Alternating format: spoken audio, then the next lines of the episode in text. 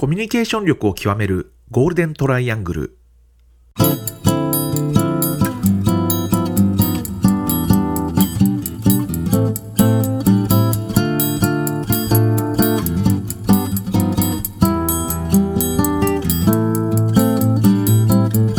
仕事でコミュニケーションを扱う3人がこれまでの経験や最新の話題を語りながらコミュニケーションとは何かを一緒に考えていくポッドキャストです。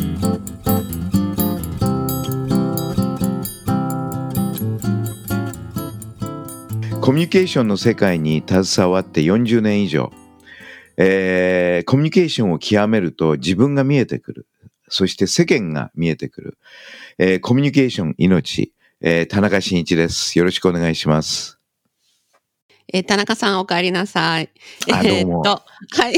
SE から、えー PR コミュニケーション業界に転職して早四半世紀、高木恵子です。外資系企業でマーケティングを経験してきたアメリカ在住中川博隆です。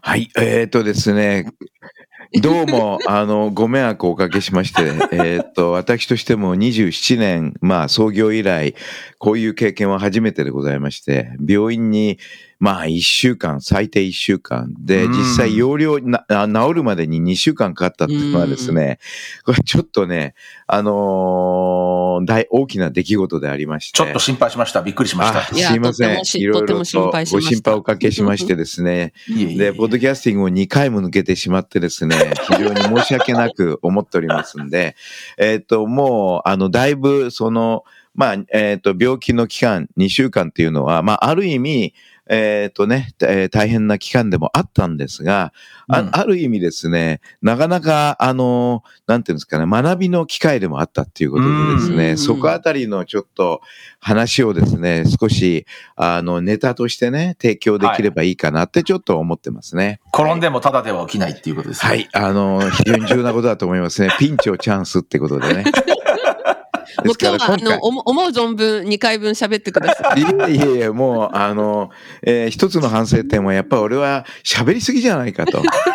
ね。なぜかというとですね、あの、入院してるとですね、実はいくつかのことが遮断されるんですよ。ああ、ほう。確かに。で、一つの大きな遮断っていうのはコミュニケーション上の遮断で、うんえーっと、相手とコミュニケーションするという、相手との対話っていう場面が、はっきり言うとなくなるんですよ。そうですよね。なるほどねそうですね。で、メールはあるんだけど、メールといってもこっちも体調悪いもんだから、うん。えーっと、基本的にはメールも本当に限定されてて、えーうん基本的には連絡取らないっていうのが原則なんで、うんだから基本的にはメールもつかあんまり使えないし、ましてやはい人と話すっていう対話の場面が、まあ、看護師さんやお医者さんね、担当医の方とね、話すって言っても、まあ、一回の話が大体そう1分ぐらいで終わっちゃうんですよねそうで。すよね。うん。で、しかもうんほとんどが一方的。これダメですとかね。これ飲んでくださいとかね。えーえーと、ずっと点滴やってたんで、あの、はい。基本的には、はい、針変えますとかね、えー採血しますとか、もうそんな対話しかないわけですよ。そうですね。そうすると人間面白いもんでですね、やっぱりコミあのコミュニケーションというのは人間にとってい生きる上で非常に重要なもんなんだなって再度実感したんですが。あの、相手とのコミュニケーションが少ないと限定されると、え自分とのコミュニケーションが増えていくんですね。あ つまり自分との対話がね、めちゃくちゃ多くなるんですよ。おー、確あのかに。、起きてても、テレビ見てても、メール読んでても、えうん本読んでても、うんえーとにかく自分と対話してるんですね、頭の中で。ううんん。で、あの、まあ、あの、入院する前はですね、まあ僕はよくあの、対話っていうのはまず自分の対話から始めて、うん心を、えー整った上で相手との対話をすると、相手をより、あの、知ることができる。つまり、えっ、と、対、相手との対話で基本は相手を知ることなんだけども、相手を知ることを最も邪魔するのが自分の自身だと。自分のエゴとうんか、自分のうん偏見とか、自分の思い込みとか、好き嫌いとかね。うんで、それをまず自分との対話を通じてなくした上で相手と接する。うんつまり相手とはまっさらで素直に接する。そうすると相手がより見えてくると、うん相手との対話がうまくいくっていうね。だから自分との対話をある程度ですね、ファーストプライオリティにし、その次に相手との対話っていう順序を設けてたんですが、うん。今回ですね、相手との対話が極力少なくなり、自分との対話が極力高まって、うんほぼ99%自分との対話が占めるとですね、やっぱり人間ってよからぬことを思うんですね。あら、あららら。だんだん妄想がね、たくましくなっていくんですね。あれ、あれれれれ。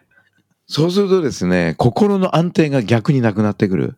はあ。あのねおーそうですか。人間ってやっぱりね、あの自分の中で物事を考えてるとろくなことが出てこないっていうのを実体験しましたよ。ああ、なんか本当に妄想がどんどんどんどんできてきてバランスが狂うんでしょうね。うん。あだから多分対話っていうのは非常に重要なことで人間が生きていく上では常時対話し続けることが重要なんだけども、少なくても相手との対話と自分との対話の比率をうんしっかりバランス取らないといけないって、この比率は僕わかんないんだけど、まだどのぐらいがいいのか。ただ少なくともわかるのはバランスを取らなきゃいけないっていうのがね、やっぱり重要なんだよ。だから、日々、あの、健康体で動いてる時っていうのは、その結構相手との対話もあるし、仕事上ね。うんそれから、あと自分との対話もこう交互にこう、まあ同時進行でシンクロしてるから、あの、バランスがある程度保たれるんでしょうね。で、バランスが保たれると面白いもんでね、あの、考えることがまともになってくるんですね。あの、妄想になっていかないんですよ。一人で対話。話してるとね、どんどん迷路に入っていくんですね。うん。で、一人で考えてると逆に言うとですね、あの、理屈っぽくなるんですよ。おーあの、理屈っていうものに頼っていくんですね。自分、論理の、ああの、ー連鎖を繋いでっちゃうんですよ、勝手に。うんでも、あの、日頃の日常生活っていうのは、自分との対話だけで凝縮するってことはありえなくて、人と絶対接しますから、うんうん人と話すし、仕事なんかも人と話すことが商売だから、特に僕の場合は。だから、あの、そこの、なんてバランスっていうのが自然にできてて、で、その中から、そのバランスが取っていくと単に理屈だけで物事を判断するんじゃなくて、うんより情感とか、いわゆるその人の情の部分とか、そういうものを、やっぱり相手との対話を通じて、こう、にどんどん受信しますからね。うんだからそのバランスが取れてくるから、だから多分情とか理屈とかいうのもバランスがあって、うん。理屈だけに、あるいは情だけに偏っちゃうと、またそういう、えーバランスをかけることになるんでしょうね。だから、なる多分対話も相手との対話と自分との対話のバランスっていうのがやっぱり取ることが逆にその理屈一辺倒に行かずに、えーうん。情のことも配慮する。あるいは感情一辺倒に行かずに、えーそこには合理的な発想とかそういうのとがこううまくこう、なんていうのかな、バランス取れるような、そういうのがあるんだなっていうのは本当に実感しましたね。それはちょっと面白いですね。逆にでも、だその、いつもお相手と、まあ、自分と、もう一人第三者みたいな話をすることあるじゃないですか、田中さんが。はいはいはいそこでは、どっちかっていうと、第三者はあまり出てこなくて、神みたいな存在とか、なんか宗教論みたいなのが出てこなくて、自分との対話がやっぱりなんかこう、多くなっちゃあのね、うんですね。煮詰まってきますね。うーん。で、多分ね、第三者との対話、うん。まあ人によってその第三者っていうのは見えないものとか天とかは神とか、えー仏様とかうんいろいろ表現する人いるかもしれないけど、なんかその相手と自分以外のね、とこの、とことの対話っていうのはこれ間違いなく人間の思考回路の中にはあって、で、そこが僕はもっと出てくるかなと思ったんですよ。うんうんうんうんでも、そこも、実は相手と自分との対話がバランスされてないと、そこまでいかないるほど。面白いですね。っていうのが体験上ですね。これは、あの、よよほどやっぱり気をつけなきゃいけないっていうか、やっぱり、うんえっ、と、日頃の日常生活の中で、あの、相手との対話、自分との対話をバランスさせていく。そうそのバランスさせていく中で、徐々に第三の相手との対話っていうのが、少しずつこう見えてくる。っていうのがですね、実に、あの、面白いかなと。で倒れ入院する前、まあ、緊急入院したんですけどね。あの、夜中に救急病院に行って救ー。急外来行ったら、もううん。CT から、あと何から、心電図からですね、もうはありとあらゆる検査を受けて、終わったのが何時頃だろう？午前の3時か4時頃だと思うんだけど。で、この場ですぐき、えっと、入院してくださいって言われて、うんでその、えっと、女医の先生にね、うんきつい調子で言われたんですけど、いや、ちょっと、ちょっとすいません。一度だけ帰らせてくださいっていうね。で、なんとか一度だけ帰って、それであの、つ、まあ次の日というかその日のうちに入院したんですけども、うん。あの、その前に、あの、僕は、あの、お茶会をに参加してたんですよ、鎌倉にある。はいはいはいあの、で、初釜って言ってね、うん。で、数年ぶりだったんですね、初釜の経験が。うん。で、そこを経験して、それで戻ってきたら体調がおかしくなって入院しちゃったんだけども、うん。実はその今、えーひろちゃんが言った第三者との愛はい。対話っていうのが、実は、あの、お茶会に出席した時により、あ、こういう第三者との対話っていうのがあるんだっていうのを発見したんですよ。で僕は喜んでこれをこのポッドキャスティングで話そうと思って喜んだら 緊急入院になっちゃって、だからその話もちょっと後でしたいんですけども。そうですね。はいぜひ、はいそれもお願いします。ただ、それはちょっと後に取っときまして、うんいずれにしてもやっぱり相手との対話と自分との対話っていうバランスを保つことが、えー逆に第三の相手との対話に対する余裕を生むっていうのかな。うんそれから、えっと、あと、それからそのバランスが取れてると元気が湧いてくるっていうんですかうんうんだから入院中、まあ、少し対話をする機会が、えっと、まあ、えっと、担当医師の方とか、えー、と、あったんですけども、本当5分ぐらいですよ。うんでも、5分が終わった後ね、あのね、元気が湧いてくんですね。あほあ。だから人間ってやっぱりね、相手との対話をしないと、あるいはまあ自分との対話も同じなんだけど、バランス取らないと、やっぱり元気が湧いてこないんだなっていうのはね、ちょっと実感しましたね。うんあの、なんか一日うん。最低でも3人と話しましょうってなんか昔から言われてませんでした？あれ？あ、知らないです、僕。あ、そうですか？なんか私、なんかそういうの昔から聞いてて、で、ちょうど本当コロナになって、もう最初の頃ってすごい全部シャットアウトだったじゃないですか。うそうですよね。そう。で、その時に、あ、そうだ、一日でも3人と喋んなきゃなと思って、もうすぐ、あの、当然、リアルでは会えないから、なんか電話だったり、こういったビデオチャット的な感じで、私ずっとコロナの時も、あの、一日、できる限り3人と、違うあー3なるほど人と、ね。なんか別に話してたら、全然、まあ全然っていうか、その、うん、スストレスというか、苦、苦に、家にいることあんまり苦じゃないんで、もともと。だから、でも3人と毎回なるだけ、まあ同じ人だったりもするんですけど、でも極力。ああの、同じ人でもね、あの、やっぱり対話する、しないではねね大きいと思いますね。なんかそれは昔からやってたような気がします。結構。それ、面白いですね。いや、それね、三人っていうか、確かに僕が、ふ普段の仕事、まあ僕は今の仕事少し、あの、第一線から少しちょっと引いたんだとはいえ、うんあの、多分ね、すごい人と話してんでしょうね。うんうんそうですよね。あのね、そうですよね多分ね、あの、例えば会社に、あの、出てる時とか、なんかあるっていうのは、周りにいる連中捕まえて話し始めるんですよ、僕が。うんああ、おっしゃってましたよね。向こうも迷惑だと思うんだけど、あの、若手何でもいい目、目についた人間捕まえて、えー今なんか面白いことやってるっつって聞いて、で、うん会話に持ち、対話に持ち込んじゃうんですよ。で、それをですね、出社して、会う人間、初めの5人ぐらい捕まえてやるんですね。そうすると、元気になってくる。ああ、なるほど、なるほど。だから、やっぱりその、一日最低でも3人と対話するっていうのは、すごくね、重要なことだなって、今ちょっと感じましたね、その言葉に。うんまあ、なんで3人かっていうのは私もよくわからないんですけど、なんか昔から、なんだろう、結構、結構大人になる前ぐらいから、大人になる前っていうか、あ結構前からなんか、うん。コミュニケーションの世界では3っていうのはマジックナンバーなんですね。ああ、そうですか。あの、こっちのメッセージを出すときは必ず3つにまとめるっていう。おお、うんほうほうほうなるほど。4つでも2つでもない。3なんですね。3なんでこれは、あの、二つの意味があって、一つは、まずメッセージを発信する前に、まず受信することが重要なわけですよね。うんうん受信するときに物事を三つで受信するっていう。これはある意味言い方変えると、物事、現象、目の前に起こってる現象を三つの要点でまとめろっていう訓練になるわけです。あうんあそうするとその3つでまとめるとですね、何がわかるかっていうと、腹落ち感が高くなるんです。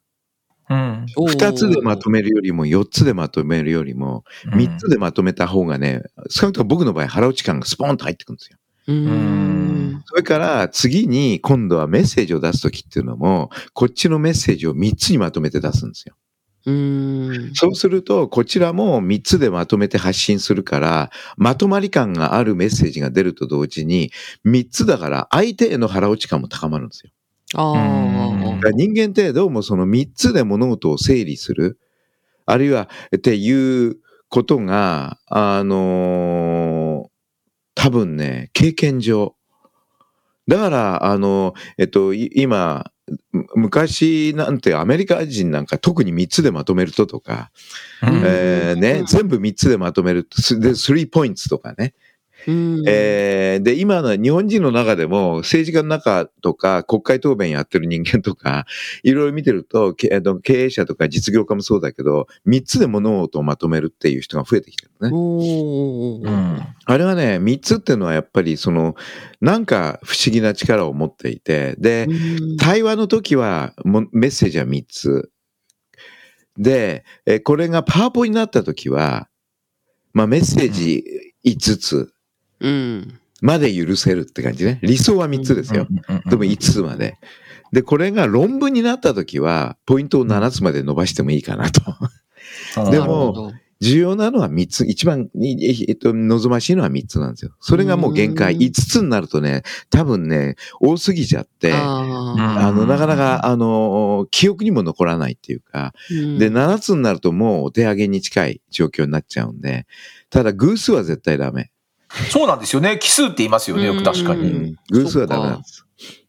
だから3というのは、もしかしたら1日3人と会うっていうのは、えっと、非常に一つその、うんえー3のマジックっていうコミュニケーションではよく使う原理原則なんですけどね。うんっていうのは、うんそう、だからこのトラ、このポッドキャストも3人でやってるっていうのは、そうそうそうトトライアングルが命なんですそれのせいなんですよ。そうそうそう。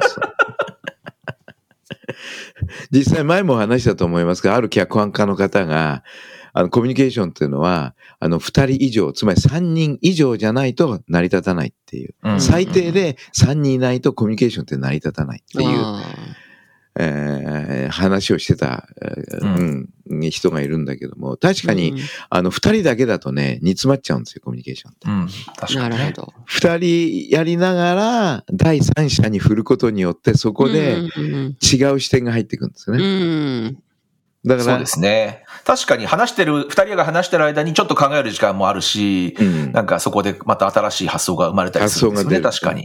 だからさっき話してた、その、第三者との対話っていうのもそこに関係してて、うん。自分と相手だけじゃダメなんですよね。うんうん。自分と相手、プラスなんか、箸休めじゃないですけどね、食事した時の。口直しじゃないんだけど、この第三者という存在、その存在が、実は人間じゃなくてもいいんですよ。うん。ああ、うん。こ犬とかね、ペットみたいな犬、ペットもいいし、物でもいいんです。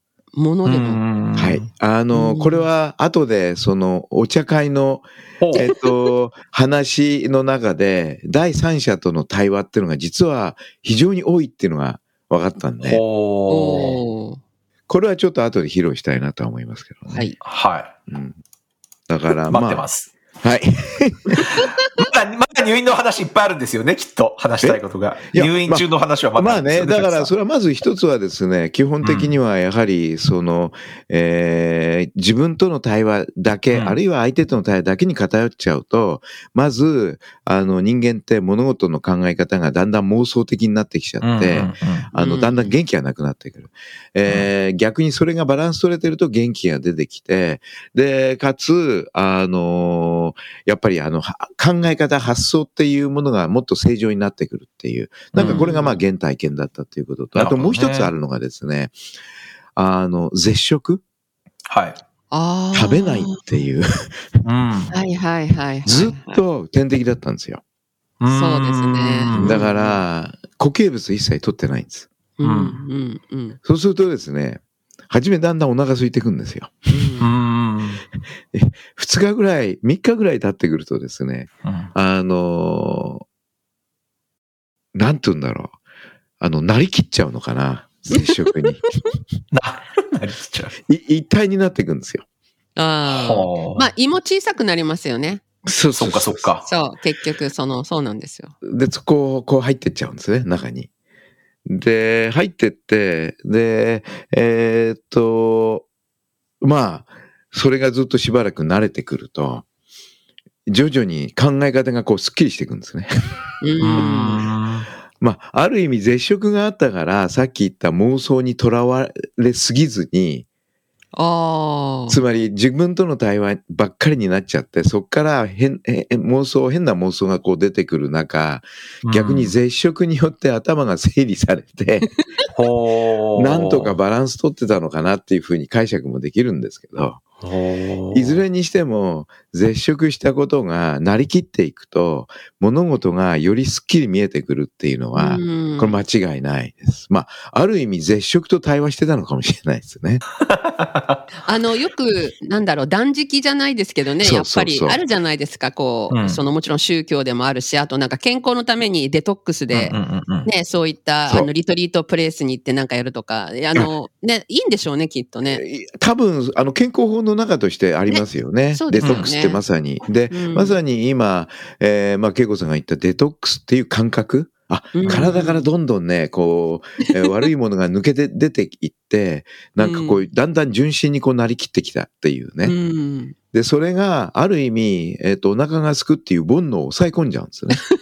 おーお、これ悟りの境地かとね、一瞬 喜んだんだけど、はあの、固形物食べ始めてから、あ、食べ始めのね、一食目はね、素晴らしかったです。うーん一食って何だったかというとですね、うん。あの、十割、と、とわりとか言ってたかな。要するに、お粥なんですけど、柔らかいものですよね。柔らかいやつで、お。米は10%しかないんですよ。はいはいはいはい。あとはお湯なんですよ。はいはいはいはいは味はない、全然。い。うん。それから、もう一つはですね、おつゆ。具なしのおつゆ。具がないんですはいはいはいは。いで、味噌汁でもなくて、あくまで出汁ですね。そうですよね。あで、その二つだけなんですよ。うん。で、それを食べた時の感ー激。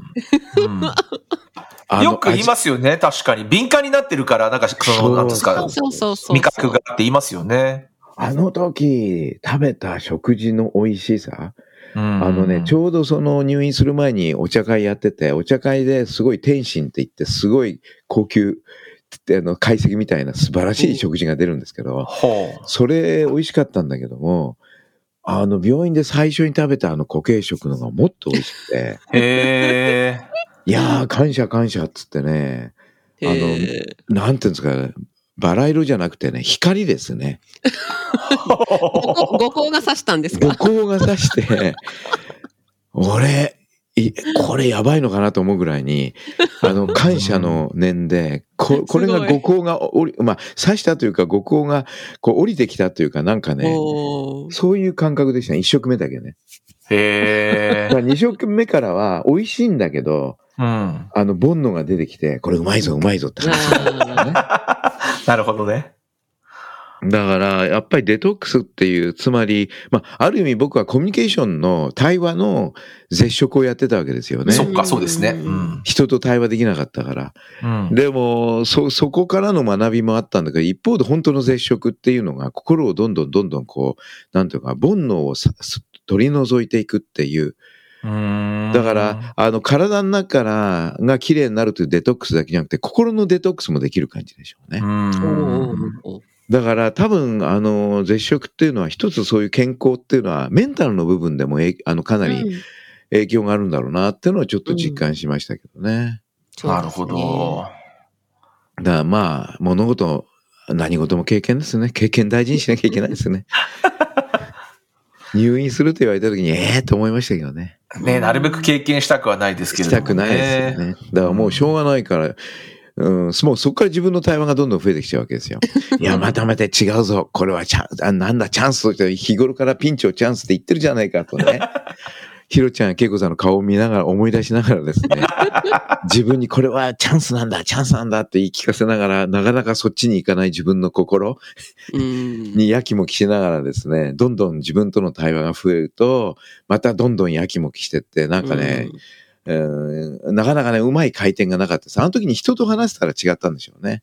うーん。え、もうぜ、面会もできなかったんですか？そうです、面会もほぼないし。うんあ、そうだったんだ。病気で隔離されちゃうのって、多分、その、自ら自分でデトックスでね、ちょっとこう、こう、一人になるっていうのとまた違う、その不安感もあるじゃないですか。だから、はいそこは、ね、あの、ちょっとやっぱり、あまり好ましい環境じゃ、ではないですね。やー、もう、はっきり言って、言われた瞬間にもう、クライシスマネジメントですよ。ねえ、そうですよね、本当で、もうしょう、しょうがないですね。二人の人自分が出てきちゃって、一人はクライシスマネジメントのプロがね、うんあこれはチャンスだ、チャンスだってこう言うわけですよ、こっち側で。うん。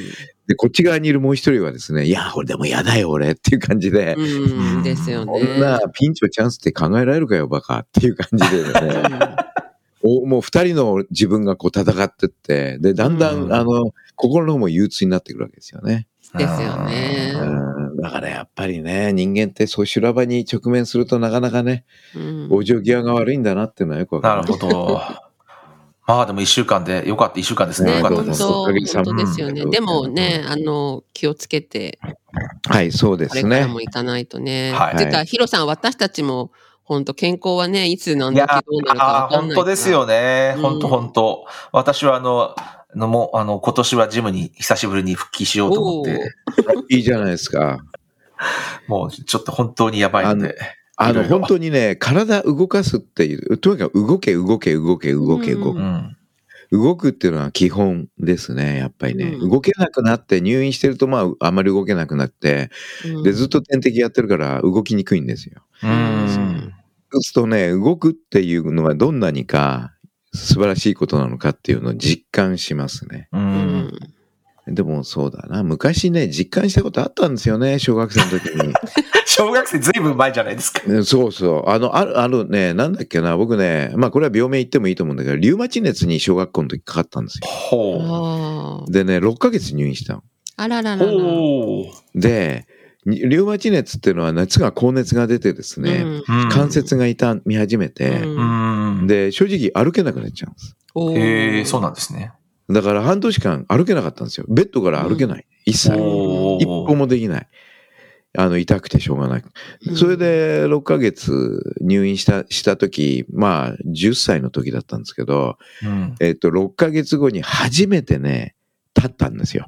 ううん。ん。立ってね、あの、本当とぼとぼこう歩き始めたんですよ。うんうん。その時の感動っていうのはね、忘れられなくて、あー今でも確かに。そうですよね。うん経験してたのになぁなんて思うんだけども、あの、いいずれにしても人間ってやっぱり動物なんで、動いてなんぼの世界だと思うんで、やっぱり動くことによって喜びが生まれてくるっていうのは、あの、小学校の時実感しましたね。うん、うんだからその後いろんな本読んでると、ね、やっぱり、あの、あ考えるよりも動くですね。うん。うん。動くと、動くと人間は考え始めるんですよ。ううんうん。それは確かにそうかも。あのね、考えると、ろくなこと考えなくなる。そうですね。だから動いた方がいいと思いますよ、もう。うんはい。動きます。今年は。これね。はい。で、そういう中で、い一度皆さんとお茶会するのもいいかななんてちょっと思ってたのが。おー。まあちょっとね、いいですあの、うん、僕がお世話になってる家元さんにもちょっと相談してみて、できないかってちょっと考えてるんですけども、あのえっとね、えー今、えっと、まあ僕、まあお名前を出してもいいかなとは思ってるんですけども、うん。僕がお世話になってる、えーお茶の家元っていうのはですね、総編流っていう、はいはいはいはい。あの、総編、鎌倉にあるですね、まあ侍の茶って言われてるんですけども、うん。あの、僕とはそうですね、お世話になってもう十何年経つんですけども、うん。えっと、十数年前に、えっと、お茶会に、まあ、ご縁があって呼ばれて、で、その時の体験っていうか、あがものすごい強烈なものがあって、うん。で、大体4時間ぐらいのコースだったんですけどもそこから鎌倉行って、そこに4時間のコースをやって、で、その後帰り、まあ車で来てたんで、車で帰ったんですけども、東京に帰る途中の景色が、やっぱり全然違う景色に見えて、あの、さっきのあのね、あの、なんだ、えっと、絶食から固形物の一番初めに食べたあの、おかゆとおつゆうん。みたいに五光が差してるんですよ、風景が。ほいや、これすげえ、俺もう悟りの境地かなと思い、思いながらね。えっと、喜んで帰って、翌日朝元に戻ってたんですね。何も。で、しょうがないから、あやっぱり通わなきゃいけないのかななんて思ったんだけうん。ど、そこから非常に興味があって、で、えっと、その後、侍の茶っていうのをリーダーの茶っていうことで、もともとそのお茶っていうのは千利休とか織田信長とか、まあうん。織田信長と千利休がこううまく企んでですね、う。うん。まあ、えっと、ある意味、武士の間でお茶っていうのをですね、まあ、広めたというか、まあ、その前から鎌倉時代からお茶っていうのは随分広まってたとは思うんですけども、うん。えー信長はそこをうまく利用してですね、一つのリーダーの茶っていう流れを作って、うん。で、要はリーダーとして茶会っていうものをどう活用するのか。うんうんうん。で、信長は非常に先進性のある人だったんで、あの、茶会っていうものを記者会見っていうふうに置き換えたんですね。で、茶会っていうのは、あの、基本的にはその当時は公家とか商人とか、うんまあ武士もいましたけど、茶会に呼んで、えーいわゆるその茶会、まあ京都で大体行う場合が多いんだけども、で、うんそこでいろいろ話すわけです。こういうことがあった、うんこういうことがあったって信長が。そ、そこで話したことが、えっ、と、その頃の、えーあと情報の流通網っていうのは、マスコミがないですから、結局誰が、えっと、情報を流すかって口コミで流されるんですね。はい、はい。で、その口コミっていうのは、じゃあ誰が、インターネットないですから、誰が、うんえっ、と、広げていくかというと、商人。あちこち商売で回りますよね。うん。それから、公家っていうのがですね、実は公家ネットワークっていうのがあって、うん。で当時の中央にいた公家っていうのはまだ、まあ裕福な公家なんだけど、うん食いっぱぐれた公家ってみんな地方に行って、うん。で、あの地方に行って、俺は公家だっつってね、うん。えばって、で、散らばってるんですよ。だからう、ん。商人のネットワークと公家のネットワークっていうのはものすごいスピードで口コミを広げるんですね。だから、、信長は、あの、お茶会っていうのはそういう記者会見の場っていうことで、具体的には、あの、えっ、と、柴田、えー柴田じゃない、あの、武田勝頼。あの、信玄の息子ですよね。を滅ぼした時の戦いの、まあ、きっかけになった長篠の戦いっていうのがあるんですけども、うんうん。で、その長篠の戦いはもう絶対に勝たなきゃいけないっていう戦いで、あの、非常に慎重に、あの、仕掛けをして、えっと、当時日本一番強かった騎馬軍団と言われる武田軍を殲滅するんですね。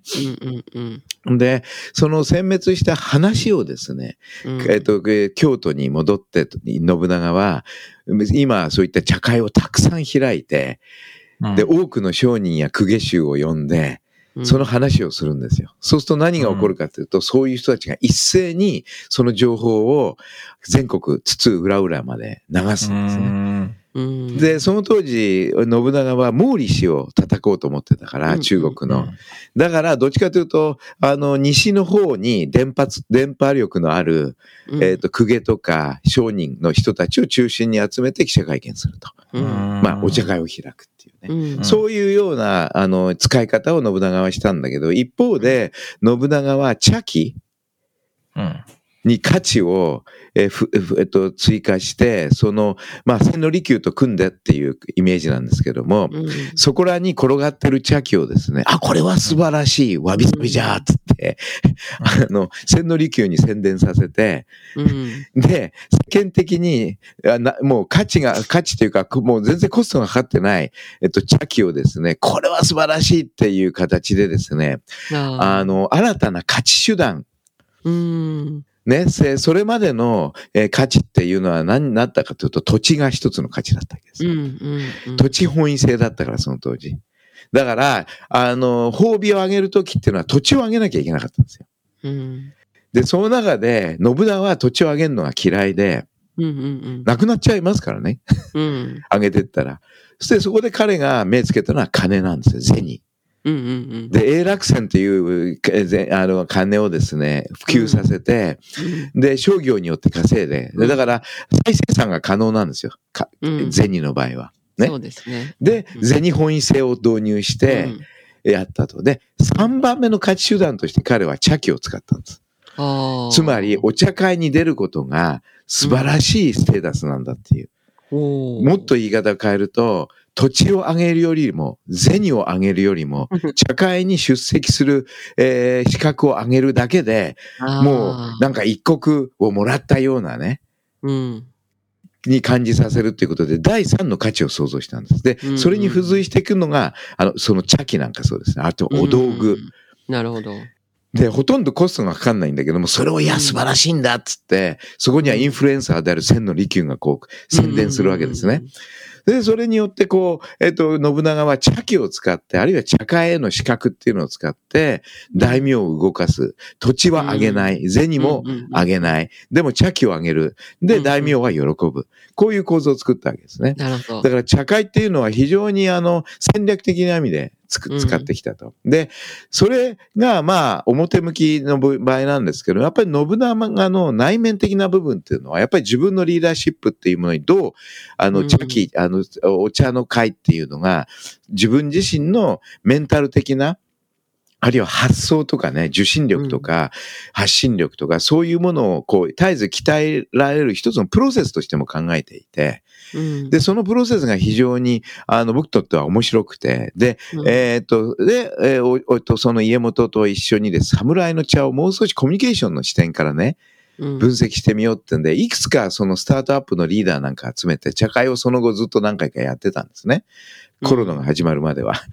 で、コロナが始まってからそれが、まあちょっとしばらく終わっちゃったんで、で、今回初めて行った時に、もう一回ね、えっと、その侍の茶その中でリーダーにとって侍の茶ってどういう意味があるのか、お茶そのものっていうのはコミュニケーションの視点から見たときにどう考えられるのかなっていうのをいろいろあの考えながら、あの、その茶会に参加したんですよね。そしたら、いろいろ学びが随分あってですね。だからそこあたりの、えー話で、まあちょっとバックグラウンド、背景がちょっと長くなっちゃいましたけれども、あの、こちょっとね、どういう学びがあったのかっていうのを、えーちょっとお話したいなというふうに思います。で、なんかそこまでなんかご質問あります？コメント。いや、先を聞きたいです。先聞きたい？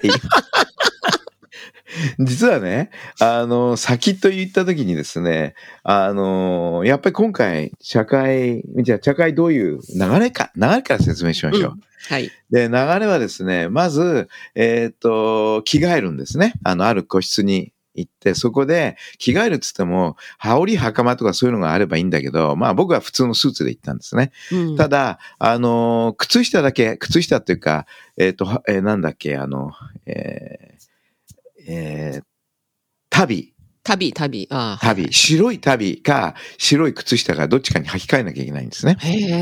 で、それを履き替えることによって、こう、まず、えー精神が少し整う。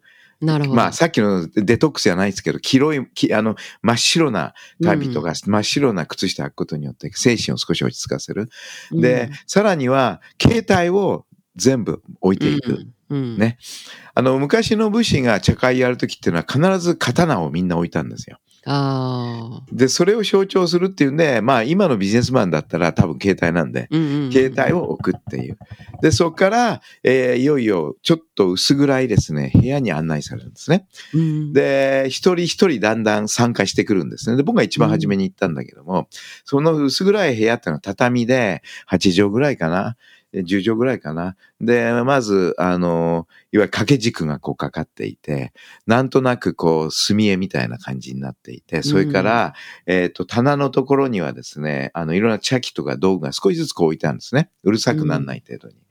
で、真っ暗で、真っ暗というか少し薄暗くて、で、ずっとそこで、えっ、と、お相手していただける、その、まあ、あの家元の配下の人たちが、まあ、二人か三人座っていて、で、そこと対話が始まって、で、その対話をしながら、ここにある道具の説明をね、その方々がやって、で、それに対して僕もコメントを出しながら、そう対話していくうちに徐々に人が集まってきて、だいたい7人ぐらいでしたかね、僕の場合は。みんな集まってくるわけですね。で、そういう中で、えっ、と、対話がある中で何を素素材にして対話してるかってそこの部屋にあるいろいろな道具、掛け軸とか、えーそれから、えーは花、花を刺してある入れ物とか、様々なものをこうやりながら話をしていくっていう。うん。で、ある程度そこでその7人が和んだ感じで、だって、えっ、と、今度は、えっ、と、家元の奥様が入ってこられて、うん、で、えっ、と、今度はですね、あのーえヨガを、ヨガっていうかね、わびヨガって言って、わびさびから取ったわびと、ヨガですね。ヨガのわびヨガっていう、実は一つの体を動かす運動があるんですよ。へえ。で、そのわびヨガを、その家元の奥様から指導していただいて、で、そこでいくつかの動きをするんですね。さっきあのうん動きから入るって重要だって言ったんですけども、やっぱりその和牛、えっと、まあ、例えばまず体を安定させる。立ってどう安定するかっていうのは、左と右の足の重心をこう移動させながらしばらくね。そうだんだんだんだんですね、あの、バランスが整っていくんですよ。うん、で、その後、後ろの肩をこう回して何回も回していくとか、それから座ってすぐ立つっていう垂直に立つ。足の、えっ、と、まあ、一つのトレーニングみたいな。まあ、こういう、つまり体の、まうんあ、あの、ラジオ体操で、言ってみればラジオ体操なんだけど、ある程度ヨガ的な発想で、あの、やっていくと。で、その、やっていくとですね、精神がね、落ち着いていくんですよ。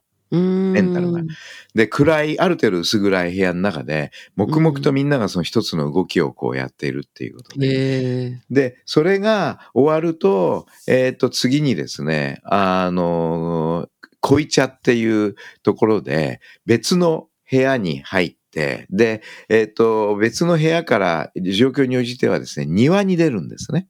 うん。で、庭をこう、立派な庭があるんですけど、非常に広いね。で、そこには借景、まあ、いわゆる背後にあるその山があって、うんそれでちょうどその山とこちらの庭の間に川が流れてるんですよね。うんうんうんで、これすべてもう、なんて言うんだろう。もう自然がそのまま表現されてるような感じで。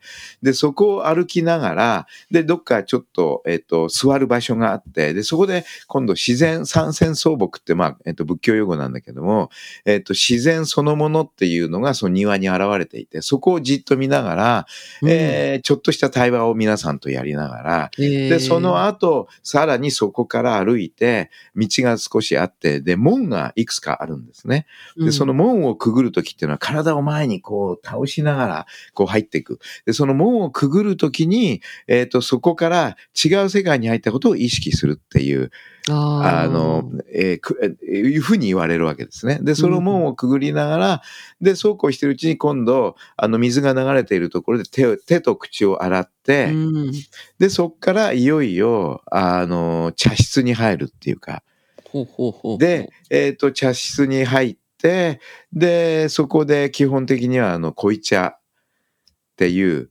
えーことで、回し飲みですね。うん、いわゆる家元が、えーそこから出てきて、でも小さい茶室なんですよ。4畳半なんですね。うん、で、4畳半に7人入るんですよ。で、そこにさらに、えっと、お家元とその家元をサポートする人が入って、非常に狭い中なんですね。だからひ人の動きっていうのを、自分の動きと人の動きっていうのをこう合わせなきゃいけないっていう意識をしながら、うんえっと、家元も入ってくる。家元が入ってくると、う前、目の前のところにこうお湯が沸いている。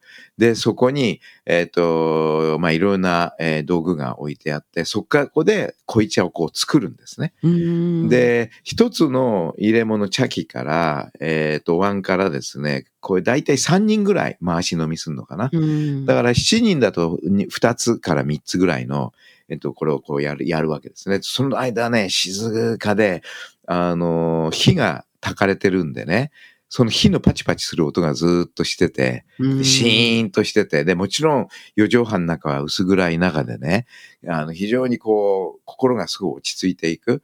で、その中でお茶を出されて、で、やっぱり家元の権威っていうのを感じるんですよ、その時に。うん。で、あ、そうか、信長ってこのポジションを取りたかったんだなと。要するに、えっ、と、受けている人たちと家元っていうのがそこで完全に区別されるんですね。意識的にうんもう違う存在なんですよ、家元は。で、その中で他の人たちがいて、家元もいて、家元からのこう、権威の、なんて言うんだろう、オーラみたいのが来て、その中で、えっと、なんて言うんだろう、静かな対話が行われながら、火のね、え薪が燃える音がパチパチしてるっていうね。んで、そこで、あの、水が沸騰してお湯になって、それがグツグツ言い始める音とか、うんそういうのがこう一一色体になって、で、あの、一応、えっと、お椀をいただいて、まあちょっと作法があるんですけど、飲み方にはね。で、それをこう飲んで、あの、次に回すんですよ。うん。で、そのお作法の中っていうのは必ず、あの、茶器の正面っていうのが、こちら側に向いてるんですね。お客様側に。で、お客様側に向いて、それを受けて、その正面を見ながら、えっ、と、その評価をして、チェキ、あ、素晴らしいですねっていう話をして、で、その正面に口つけるってことは、あの、次の人も正面を見なきゃいけないんで、少しずらすわけですね。うん。で、正面がこっち側、あの、左側にずれる。で、そうすると、そこのずれたところは別に正面じゃないから、そこで飲む。で、飲んだ後、そこを拭くんです、もう一回。自分のあの、えー、まあ、なんていうのかな、えー、か紙っていうか、拭くものですよね。はい。あの、紙ですね、まさに。ね紙でこう拭いて、で今度は正面にまた戻して、で、隣にまた渡すっていうね。うんこういう、なんていうのかな。まあ、やり方ですね。で、その3人は3人で飲むと。で、えー後の3人はまた3人ということで、この回し飲みをすることによって、うんあの、連帯感というか、なんかもうね、うんその段階で7人の中の、あの、つながりっていうのがもうだいぶ違うんですよ。ええ。このプロセスを通じて。で、そこで一応茶会が終わると、えっ、と、今度はまた庭に出て、ううんみんなこう、一人、一列ずつこう動いていくんですけども、うんもう一つの大きなちょっと部屋に入って、で、そこから天津が始まって、で、天津っていうのは、あの、いわゆる懐石料理っていうか、えーそれが一つ一つこう出てくるんですね。一つの、あの、お、お椀というか、この、なんて言うんだろう。えーテーブルというか、お膳ですよね。お膳ですね。さすが。お膳。お お膳が一人一人出て、うんで、そこでお酒も少し、本当に好き、す少しですよ。うんもう一杯ちょっと飲むぐらいのレベルですけどもね。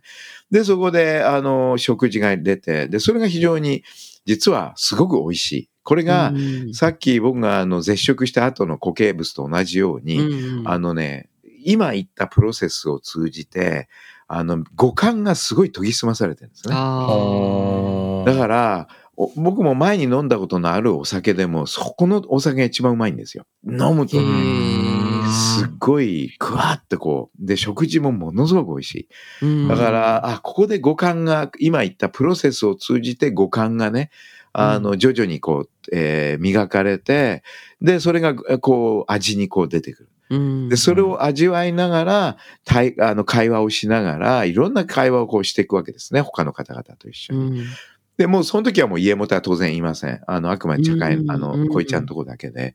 で、その後、まあ、あの、今度は薄茶といって、うんあの、違うまた部屋に入って薄茶をいただいて、で、終わったら、えっと、その薄茶の場でいろいろ対話が起こあまあ、まとめとかいう、まあ、僕の場合は大体今回の経験で何を学んだかっていう話をするんですけどもね。うんえこれはこういう感じでとかね。で、そこもやっぱりコミュニケーションで全部僕は語るんで、えっと、まあ結構まとめの場としてはすすごく便利なんですけど、うんまあそういう、それが一つの茶会なんですよ。で、これが大体3時間半ぐらい。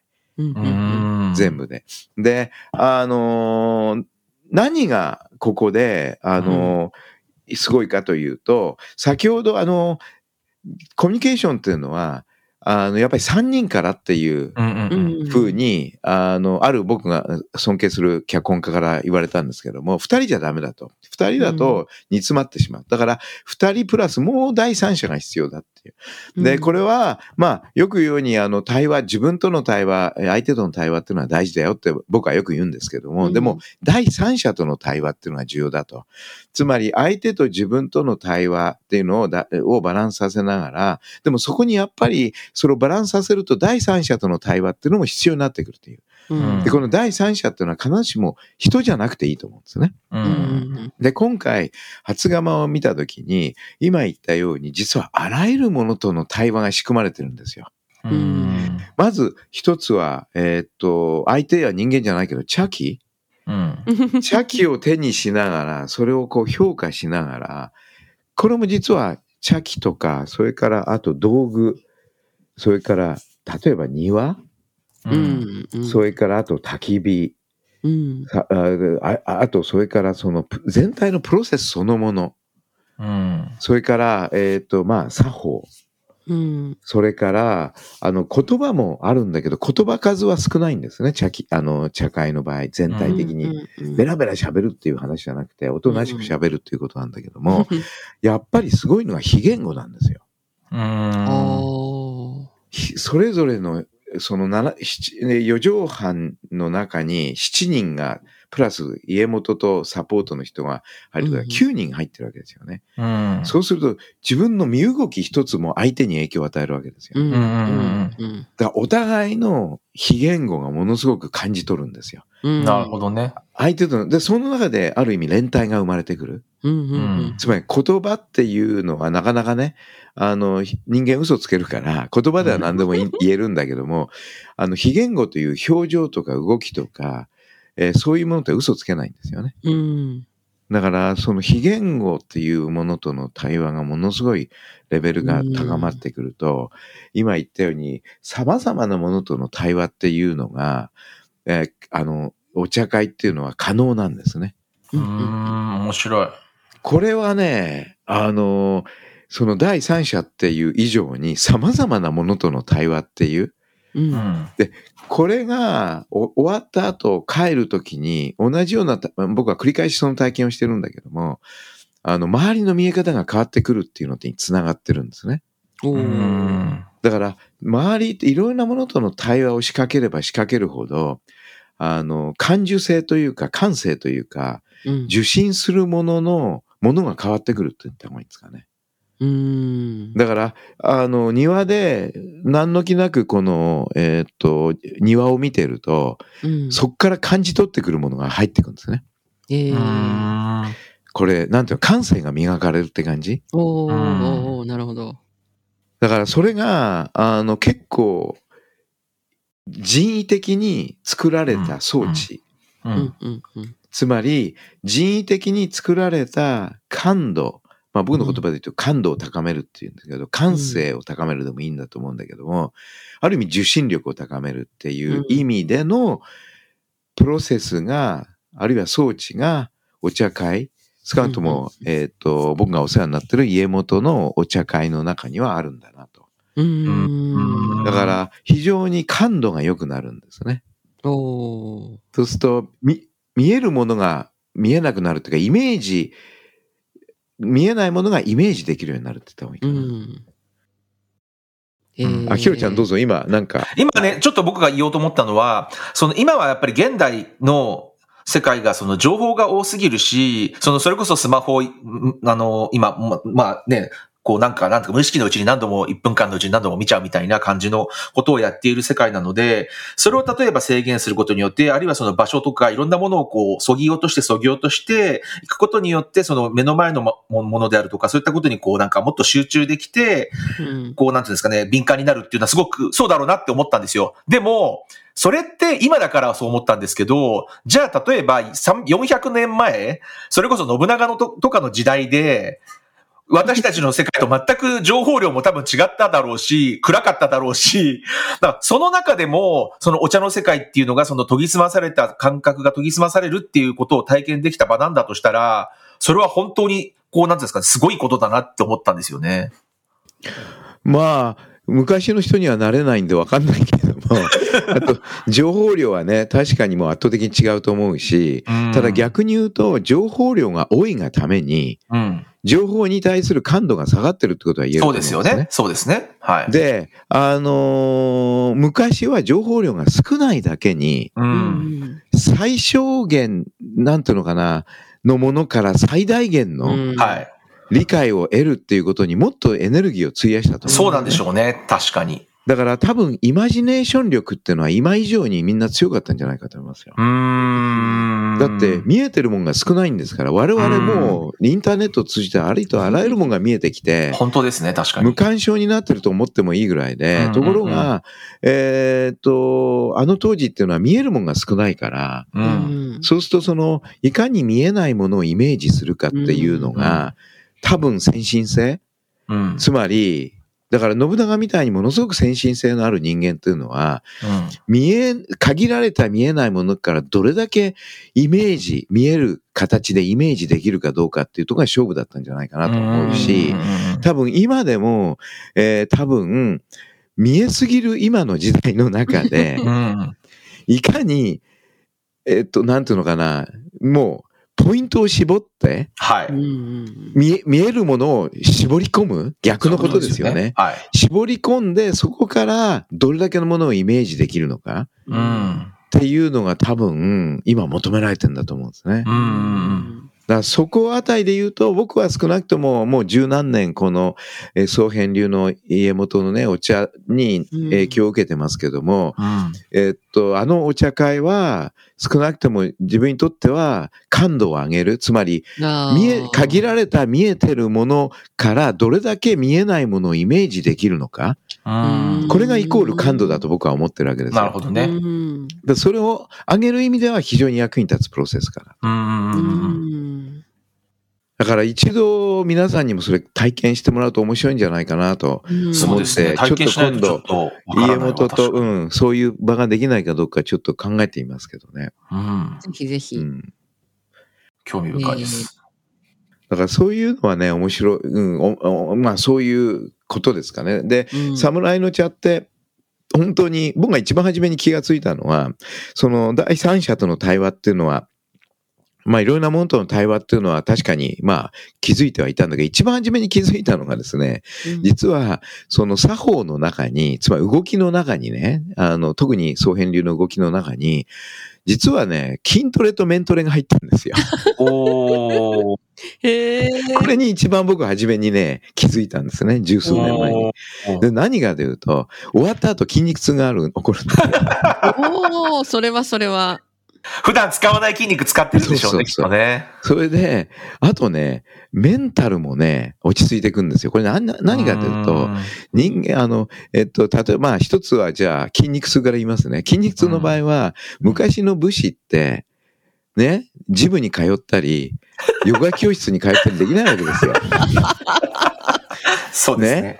確かに。で、つまり、鍛えるために特別なんかやるってこと、余裕がないんですよ。彼らは想像するに。ってことは、日頃の日常生活の基本的な行為の中で、動きの中で筋肉を鍛えるっていう。あの工夫が必要。そうすると、日常の動きをどう筋トレにするかっていうと、結構やり方あって、うんうんうん。なるほど、なるほど。あの、立ち上がり方一つとっても、はいうん例えば総編流の場合はですね、垂直に立ち上がるんですよ。ううんん。これね、結構難しい。やってみてわかるけどいや、。できないと思います、多分。あのね、すごいね、使わない筋肉をめちゃくちゃ使うんですよ。そういう動作があっちこっちにあるんです。全部仕込まれてるビルトインされてる。というかね、あの、こう、それビルトインされてるんです。間違いなく。それから、あともう一つはメンタル。うんメンタルは人間って面白くて、例えば姿勢を正すだけで心が落ち着いていくんですよ。うんつまり、人間の姿勢っていうもの、そのものがですね、あるいはもっと極端に言うと動きそのものが心を落ち着かせるっていう、あの、の道元禅師、あの、永平寺をね、作った道元禅師が、い新人一如っていう、あの、漢字で言うと、心は身体の心。はいえっ、と、人は心。新人ですね。それが一如、一つだっていう。うーん。新人一尿って言葉があるんですが、この身体の心が先に来るのが味噌なんですよ。心が先に来ちゃダメなんです。あ、なるほど。ど心はいい加減なもんで、もうあちこちこう行くから、動いてるから、この心を捕まえるには、まず身体から入んなきゃダメだ。うほうほうだから、さっきもちょっと動きから入れっていうのは、人間は考えるとこから入ったらダメ。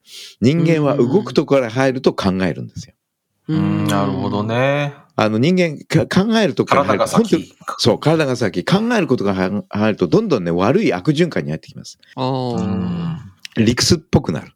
うんで、動きから入るといろんな発想が生まれてくるんで、そそれが一つの考えるための、あの、エネルギーを供給してくれるんですよね。う。うんんだからそういう意味では、あの、このお茶っていうプロセスは非常に面白いなと思って、えーうんぜひとも皆さんにお勧めしますね。ああ、もうぜひぜひ。ぜひともそういう機会ちょっと作ってみましょうよ。うんはいいいですね。いいと思います。